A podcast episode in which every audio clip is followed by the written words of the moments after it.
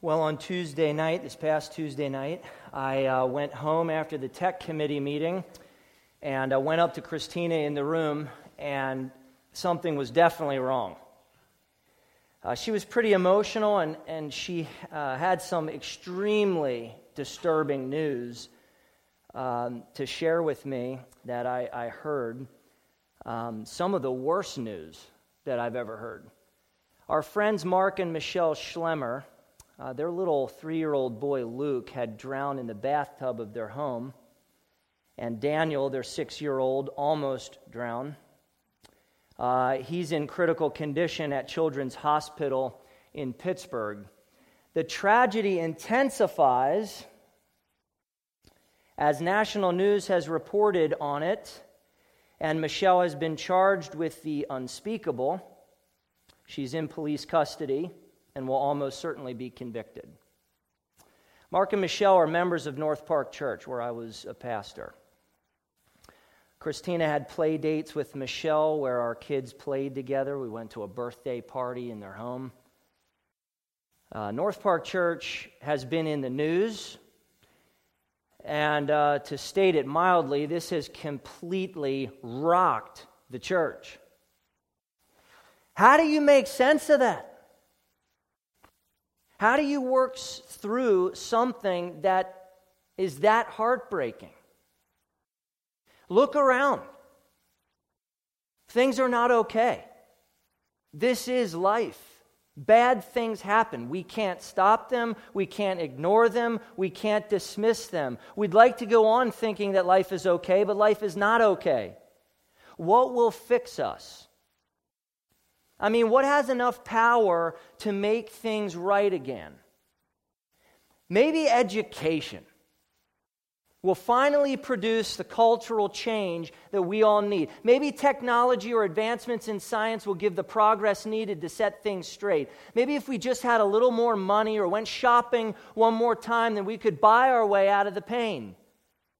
Maybe the party life or retreating to movies and music and entertainment and sports will provide enough to make sense of all this. When will we realize that none of this, none of this, nothing of this world has any power to set things right or to finally deal with the pain of life? No earthly pleasure can give us promise beyond tomorrow. All earthly pleasures are simply temporary anesthetics that wear off and never really heal the real problem of life. We need something more powerful. We need supreme power to prove to us beyond a shadow of a doubt that there is something firm to stand on. An absolute which surpasses evil and pain and suffering a supreme justice which rights all wrongs and delivers to us indestructible joy amidst pain, a lasting joy and pleasure. Now, we're all probably familiar with Jesus feeding the 5,000, but do we understand how profoundly it impacts our lives? Verses 1 through 15 is a miracle that sets up Christ's teaching for the rest of the chapter, a teaching that caused many of his disciples to actually stop following him. The next few weeks may be a turning point in your life. This may be what you need. God may reveal to you some new things that you have never seen in Scripture before, and it could change and alter the rest of your life, the trajectory of your life. And I hope the power of Jesus is revealed to you through this next little section here and beyond in a very fresh way. So let's pray and, and ask the Holy Spirit to do that all important work. God, I just pray that the Holy Spirit will be active and alive in our midst here, leading people to understand the Scripture in a completely um, fresh way.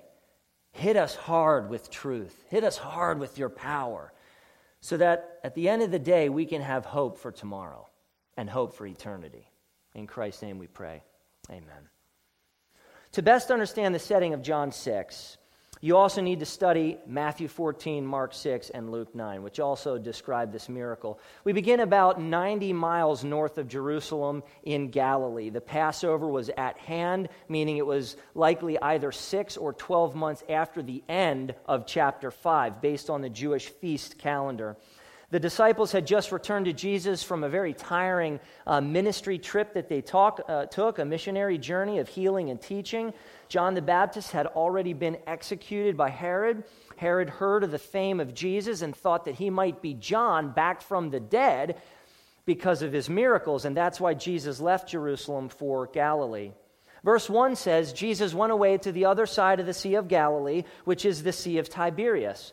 Well, around 20 AD, Herod Antipas built a city on the west shore of the lake and called it Tiberias after Emperor Tiberius, so the lake eventually assumed the city's name.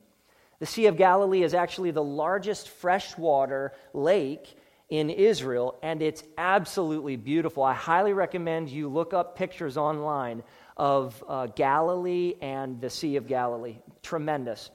Jesus sailed across the northeastern to the northeastern shore, retreating for some quiet rest and time alone with his disciples in the uh, desolate place or in the countryside. Well, Jesus was becoming famous. The news of his power and miracles was spreading rapidly, so verse 2 reports a large crowd was following him. As Jesus and his disciples sailed, people heard about it, and some saw them sailing. And so people began leaving the towns and running around the north part of the lake where they were headed and would eventually uh, dock. And so we're told in the Gospels that Jesus had compassion on them and healed their sick and began to teach them many things. Jesus was unlike any other doctor that they had ever encountered. And verse 2 says that they followed him because they saw the signs that he was doing on the sick. So, why the crowd? Well, they were amazed at his miracles. They were amazed at what he could do. Maybe they could get something out of him if they hung around long enough. Jesus and his, his disciples retreated up the mountain into an area called the Golan Heights, a highland decorated with green grass with a magnificent view overlooking the Sea of Galilee. The view from the Golan Heights, you just check it out. Type in Golan Heights, uh, whatever, magnificent view. For some reason, when I think, and my mind goes back to biblical history, I think of dirt. Just like there was dirt, brown dirt everywhere, and everything was dry and dusty. Well, that's not how a lot of Israel is. It's a beautiful place. And when it's green, it's just wonderful to look at.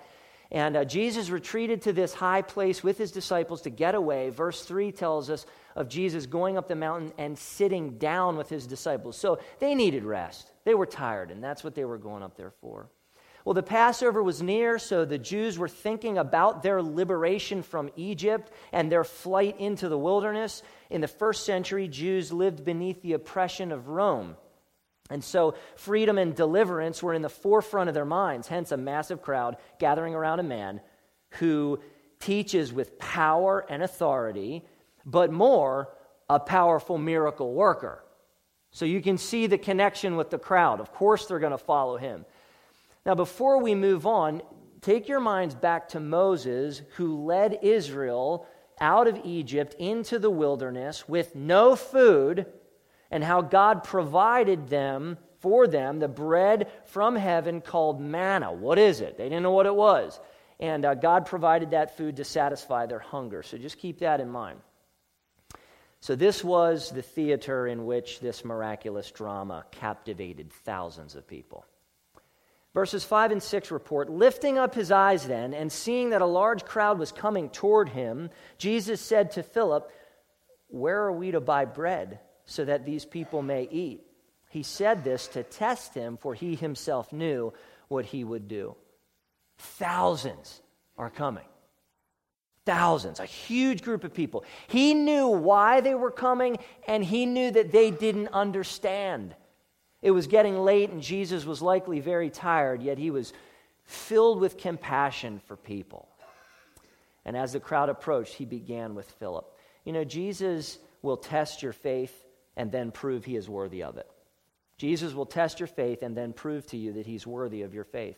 Jesus tested Philip. The same guy in John 1 that said to Nathanael, We have found him, of whom Moses in the law and also the prophets wrote, Jesus of Nazareth, the son of Joseph. Philip followed because Philip believed. But how deep was his faith? As the crowd was approaching, Jesus asked Philip, Where are we to buy bread so that these people may eat? Why is Jesus asking Philip that question? Where are we going to get bread, man? Where do you think we're going to feed all these people, buddy? Why is he asking? He was seeing if Philip was able to apply what he'd seen Jesus do with this situation that is now in front of them. Can you bridge that, Philip?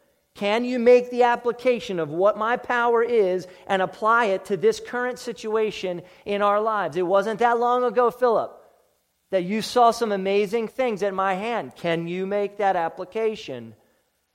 We know from the other Gospels that because it was late, the disciples actually wanted to send the people away. And they suggest that to Jesus, a way to get food for themselves. And Jesus said to them, They need not go away. You give them something to eat. Isn't that awesome? Jesus telling the disciples, Go ahead, feed thousands of people. That was impossible. That was impossible. Philip responded, verse 7 200 denarii would not buy enough bread for each of them to get a little bit to get a little. Now, have you ever completely missed something that was really obvious? Now, where did I put that pencil? Boom, it's in your ear. Right? Have you ever been there? I've been there, just completely missed it. Philip missed it. The other disciples did too. Even though Philip saw Jesus do miracles, he still looked at the crowd and thought, this is impossible. Philip couldn't think outside the box where the God of the impossible lives. 200 denarii was around eight months' salary, and even that wouldn't cover the cost. They were in a desolate place. They were in an abandoned area, deserted, no people, no houses, no restaurants, no produce markets, just empty land, empty green grass. I guess you could chew on the grass for a while, but it wouldn't get very far. Where would they get food? Well, Jesus was testing Philip's faith all of the disciples really, seeing if they could make the connection between an impossible need and a supernatural provision. In a little while, Philip would see, thousands would see. Philip's faith was weak, but Jesus proved beyond a shadow of a doubt that he was absolutely worthy of Philip's faith. Peter's brother Andrew was great. Verses 8 and 9. Hey, there's a boy here who has five barley loaves and two fish, but what are they for so many? Right? Now, they were sent out to, to check around and see, and he's like, hey, I got something, but it's, pr- it's probably not that cool. It's probably not that good. It's probably not going to go that far. And Jesus told them to go out and see. Five loaves, two fish, that was it. And that would not feed thousands of people. It was time for Jesus to make the point again. Jesus doesn't ask you to believe in something that he has not already given you ample evidence to believe. Jesus does not ask you to believe in something that he has not already given you ample evidence to believe. A few weeks ago, I went down to the old middle school. I think it's the IU 13, if I'm not mistaken, down, down uh, in town. And I went to a Bible to school presentation, one of the ministries that we support here. And as I was going in, these teenagers were congregated uh, outside, and a few of them were on bikes. And so one of the, the um, uh, people that were out there, he was a teenage kid, was on a bike, and, and one was laying on the ground, and that guy was going to jump over this guy laying on the ground. Now, they assured me that this was going to work out all right because they're like, that kid has sponsors. Now, whatever that means, I guess he's a professional, but I'm like, sure. So I, I naturally, absolutely, this is a great idea. I'm, this is sweet. So he's way back at the end of the street and he starts hightailing it towards this kid and he's running and he's running and he's going to bunny hop over him. And right when he got to his head, he actually didn't make it up high enough and cracked the kid's head. No, I'm kidding. He didn't. He didn't. He didn't. He didn't he bunny hopped the kid and completely cleared his entire body, landed, and kept riding. And I'm like, oh, that is sweet. That is awesome. I'm glad I waited outside. So, um, It was cool. Now, if you ask those kids, do you believe that this guy's good enough to clear some wooden crates? What are they going to say? Absolutely, he's good enough to clear some wooden crates. We just saw him jump over a kid. I think some crates will be fine. Uh, why would they say that? Because he's already proven himself. He's already did it, done it. Jesus had just healed a bunch of sick people in the crowd. He healed the official's son. He turned water into wine. He probably did more miracles. Wouldn't those events be a little hard to forget and to apply to this situation? Eventually, at the Last Supper, Jesus would tell his disciples, Believe in God, believe also in me. Jesus didn't ask these men to trust him as the Son of God by encouraging blind faith. He gave them evidence. He was living evidence. They were with him when he fulfilled many Old Testament prophecies, and they were with him when he did spectacular miracles. He showed them that he was God's Son. He revealed to them his glory and honor and power and dominion over all things. And we have it all in front of us by eyewitness account of reliable and credible men that have written it down for us to observe. We can see, see through his word, his power. God is not asking you to believe in something that he has not already given you incredible evidence to believe. John 6 is evidence. Trusting in Christ is not blind faith. The call to Christ is not a call to come blindly and without your mind and without logic and reason and to somehow just, you know, accept Jesus for who he is without anything affirming who he actually was. This is not intellectually antiquated or senseless. Christianity absolutely makes sense. Verse 10, Jesus said, have the people sit down. Now there was much grass in the place. So the men sat down, about 5,000 in number. Now there's something more that you should know from this. Matthew's account tells us it was 5,000 men, besides women and children. A reasonable guess would put the crowd at 15 to 25,000 people. How do you get 20,000 people to sit down? I'm not sure. They were open to see what he'd do. So if he says sit down, I think he's already earned the credibility for them to listen, sit down, and wait to see what he's going to do.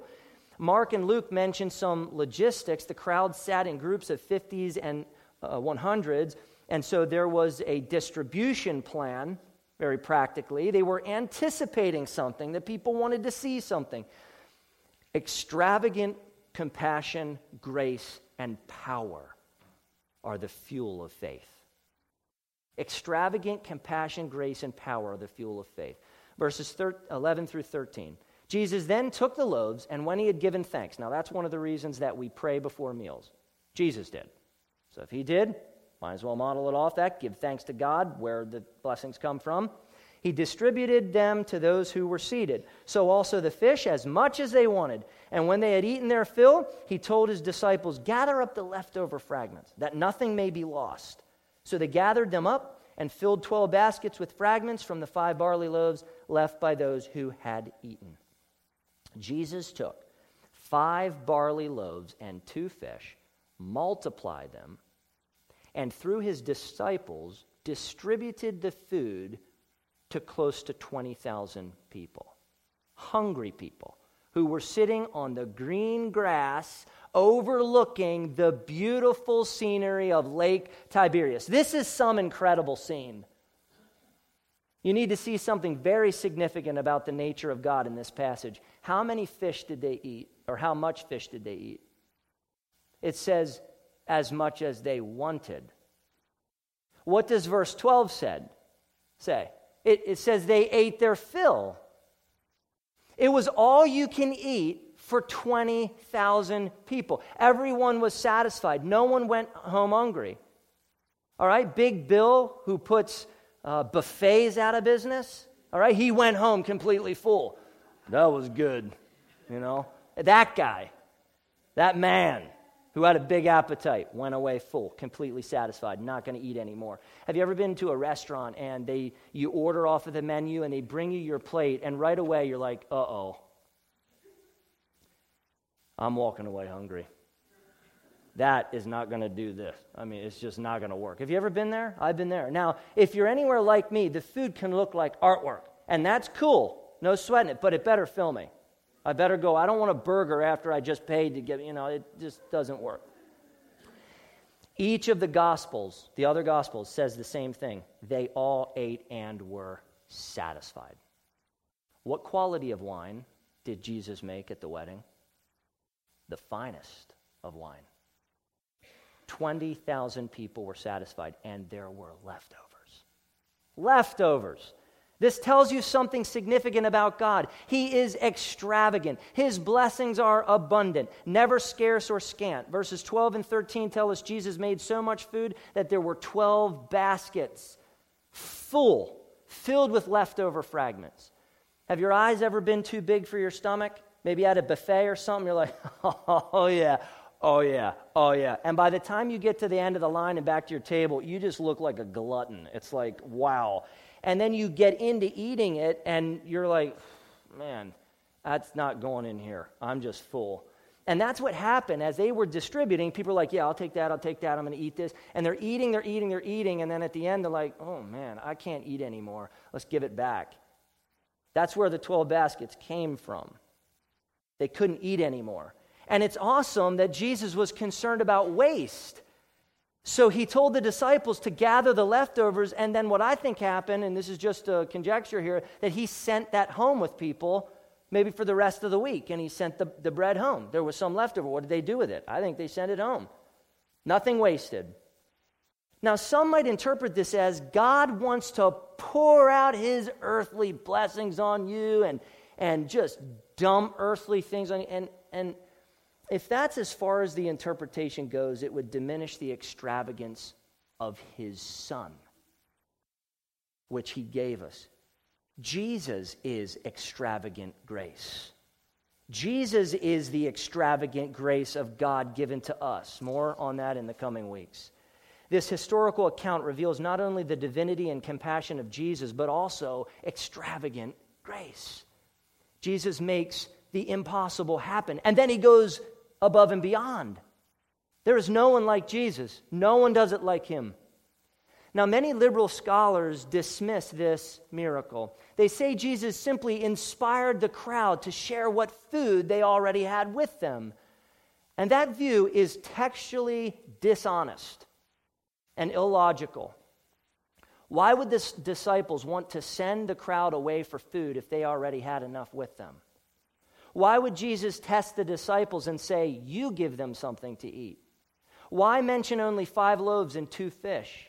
Why mention the impossibility of 200 denarii purchasing enough food for everyone? If they all shared, Jesus really wouldn't be the central point of the passage, would he? And maybe that's the point of that interpretation. This was without a doubt a miracle. In my reading, I encountered an argument that made a lot of sense to me. In the biblical accounts, we have no evidence of anyone ever doubting the validity of Jesus Christ's miracles. No one claimed he performed tricks or magic. Jesus performed so many public miracles, it was impossible to discredit them as anything but supernatural. Even the Jewish leaders who hated Jesus, you could probably say hated him the most, didn't deny his ultimate miracle, the resurrection. Instead, they made up a lie to circulate that, to interject a, a, conspiracy theory into culture about them stealing the body of Jesus. Logic without faith is dead, but faith that is alive is always logical. Not only liberals undermine this famous passage, but so have countless well intentioned pastors and Sunday school teachers by making the main point anything other than Jesus. This passage is not about a little boy who decided to give Jesus what little he had, and Jesus took his generosity and used it for great things. It's not about people sharing with each other so that a little goes a long way. Nor is the focal point the five loaves and two fish or even 20,000 people. This text is about Jesus, who has the supernatural power to work unfathomable things and therefore has proven to be the only one powerful enough to pay for your redemption and forgiveness of sin in full. This is about the Son of God giving conclusive evidence for his identity as the Messiah, as God's anointed, as the one final sacrifice sufficient to absorb the wrath of God in full and legally pardon you with his own blood. This is about Jesus being the bread of life who will satisfy you beyond full. John included this incredible miracle in his book not to tell you about a little philanthropic boy, but to show you the extravagant compassion, grace, and power of Jesus to build your trust in him. Not just to say, yeah, I believe that happened, but to produce in you a faith so radical that you forsake your love affair with sin and turn to the only God man, powerful enough to help you face the horrific realities of life and your own sin, and to give you more joy than you could ever imagine. Nothing else can do that for you because nothing else can rival his power. Do you think that a new iPod pad or iPod can help you deal with sin and death? Can entertainment really help you work through divorce or abuse or neglect? Can alcohol make sense of human trafficking and war and your past mistakes? We need something more powerful, folks, than earthly anesthetics, than earthly pleasures, which may dull the pain for a moment, but ultimately leave us desperate and unable to accept a reality that is not going away. Jesus is the miraculous but misunderstood prophet and king. Approximately 20,000 people had seen Jesus do the impossible. There was no other explanation, no competing hypotheses. There were five loaves and two fish, and everybody ate. That's a miracle. That's power. What was the response? Verses 14 and 15. When the people saw the sign that he had done, they said, This is indeed the prophet who has come into the world. Now, if we stop there, it seems pretty good. We're off to a good start. They must have believed to some level that he fulfilled Deuteronomy 18:15 where Moses told Israel, "The Lord your God will raise up for you a prophet like me from among you from your brothers it is to him you shall listen." And then later on verse 18 where God said to Moses, "I will raise up for them a prophet like you from among their brothers, and I will put my words in his mouth, and he shall speak to them all that I command him." So the Jews were anticipating a prophet, someone to come to them, that God would send them. His miracles validated that he was indeed that prophet. What they didn't seem to get was that the prophet comes and speaks the word of God. The message is the mission. If you don't listen carefully to God's prophet, you miss the point. Now, how do we know the people misunderstood Jesus? Verse 15. Perceiving then that they were about to come and take him by force to make him king, Jesus withdrew again to the mountain by himself. Now let's understand that. Israel was not the great superpower anymore. The Jews lived beneath Roman oppression. Long gone were the glory days of David and Solomon. What could get them back? Their political supremacy. What could catapult them to the top. Think about a king with unparalleled wisdom who could provide abundant food at no cost and immediately heal every disease and ailment without excessive taxation or the abuse of government power or the threat to religious liberty. No defective welfare system, just one powerful king who could give the nation everything that they wanted. That's exciting. That's appealing to people. Maybe Jesus could finally liberate them from the Roman Empire. This was the leader they had hoped for, that they had longed for, and that was their problem. John MacArthur wrote Their reaction typifies many who want a Christ that makes no demands of them, but of whom they can make their selfish personal requests. Their focus was political freedom, not spiritual freedom. This was his moment to rise to power. This was carpe diem for Jesus. Seize what's yours. Take it. You have an army. That was one thing that I, that I read that you would have had 5,000 men oppressed by Roman rule. And so, in that 5,000, you have a military, a bunch of military recruits for a powerful political uprising. Take what's yours, Jesus. But what does Jesus do? He retreats back up into the mountains alone. He doesn't take the opportunity. Something else was on his mind. He knew they wanted a political revolutionary. He knew they were completely missing the point. Jesus came for a greater purpose. He came to liberate people from something more grievous than Roman oppression. An earthly kingdom was not a big enough vision for Jesus Christ. It was too small of a goal. His mission was to fully and finally liberate God's people from the oppression of their sin. A mission only accomplished through the humiliation of the cross. Jesus is the prophet of Deuteronomy 18, but he speaks words infinitely more powerful than political liberation. He speaks of spiritual liberation. Jesus is the King of kings, but he rules a kingdom not of this world. Do you realize the weight of this truth? If this is not a miracle, but rather a corporate act of generosity, if Jesus never multiplied this lunch to feed thousands, if Jesus never did any miracles but was only a good teacher, then the man who died on that cross was simply that a man just like you and me, a human being, and that's it. And if Jesus was only a man, there is no sufficient sacrifice for sin. There is no resurrection. And as Paul says, your faith is futile and you are still in your sins. And there is no way to make sense of anything or have any hope that any wrong will ever be made right.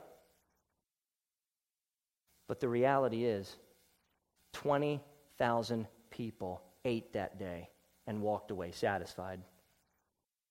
They walked away that evening because Jesus multiplied the bread and fish. Jesus is man and God. There is a sufficient sacrifice for sin. There is a resurrection, and our faith in Christ is precious because he saves us from our sin. The cross is the lens through which we see all things, and our hope in justice will be done, either by the death of God's Son on the cross or by eternity in hell. Here is how the gospel makes sense of Michelle Schlemmer. The gospel says if you confess with your mouth that Jesus is Lord and believe in your heart that God raised him from the dead, you will be saved. For with the heart one believes and is justified, and with the mouth one confesses and is saved. For the scripture says, Everyone who believes in him will not be put to shame. Romans 10 9 and 11. Michelle's crime is heinous. Michelle's crime is shameful. But if she repents of her sin and trusts in Christ alone, she will be completely forgiven. Her sins washed clean. By Jesus because, yes, his sacrifice is sufficient enough to pay for even that and to assuage the wrath of God from her in full. The gospel says no one is beyond the powerful saving grace of the cross, and we yearn to see redemption come. So when you sit there and you struggle with your sin that just keeps on coming back, if you flee to the cross, my answer for you, the biblical answer for you, Jesus tells you, you can be forgiven. Just turn from your sin and trust in Jesus Christ. That's what I long for this church to experience true repentance and faith. And for there, for God to just spark a revival in Penryn and Manheim and Lancaster County and Pennsylvania and in our nation, which needs this so badly. This message of the cross, because a lot of people are screwed up. And what's their answer? Where do they go at the end of the day? Jesus is the only answer because he can forgive you of anything. if you flee to the cross. And yet, the sobering reality is also this without repentance and faith, God will make all things right. And his justice will be satisfied through eternal torment in hell. The gospel does what nothing else can do. It makes things right again, either by pardoning the worst of sinners through Christ or sentencing them to eternal hell. Grace is justice, and hell is justice. The gospel is the power and hope of justice. The gospel is the power and hope of redemption. The gospel is Jesus. Let's pray. God, what on earth can we say when we see the massive atrocities committed by man? How do we not get buried under grief? God, help us to take sin really seriously and to not dismiss it away. How terrible is the view that somehow you, a holy God, are just going to let sinners go to do whatever they want and not bring judgment. That would make you a terrible judge, but you are a just and good and fair and right judge. You are righteous, and so you will punish all wrongdoing, either by pouring out, as you did on your Son, the full uh, weight of your wrath that he absorbed for sinners, or you will pour it out on sinners in hell. I pray that that reality becomes very very clear to us, God, that we would take it very seriously and that we would yearn to see people come out of condemnation to experience a loving Father who provides every good thing for them, to experience Jesus Christ, the Savior who has provided for them. God, He turned the bread and the fish into a meal, a buffet that fed 20 some thousand people. That's impossible. And that power is the same power that liberates us from our sin. This is why we can trust Christ with our lives, with everything. And I pray that someone here, if they're hearing this and they're like, I don't know Jesus, that they would just recognize in their heart the heinousness of their sin, that they would turn from it, neglect it, hate it, and turn to Jesus Christ by faith, making the choice today, by your grace to receive justification in the cross, to receive freedom. All they need to do is turn to Christ. And I pray that they do that. By your grace, save some people here today through this message. God, thank you for all that you are doing in our midst. We love you. You're powerful. You're awesome. And we just want to get behind Jesus and follow him wherever he leads. In Christ's name we pray. Amen.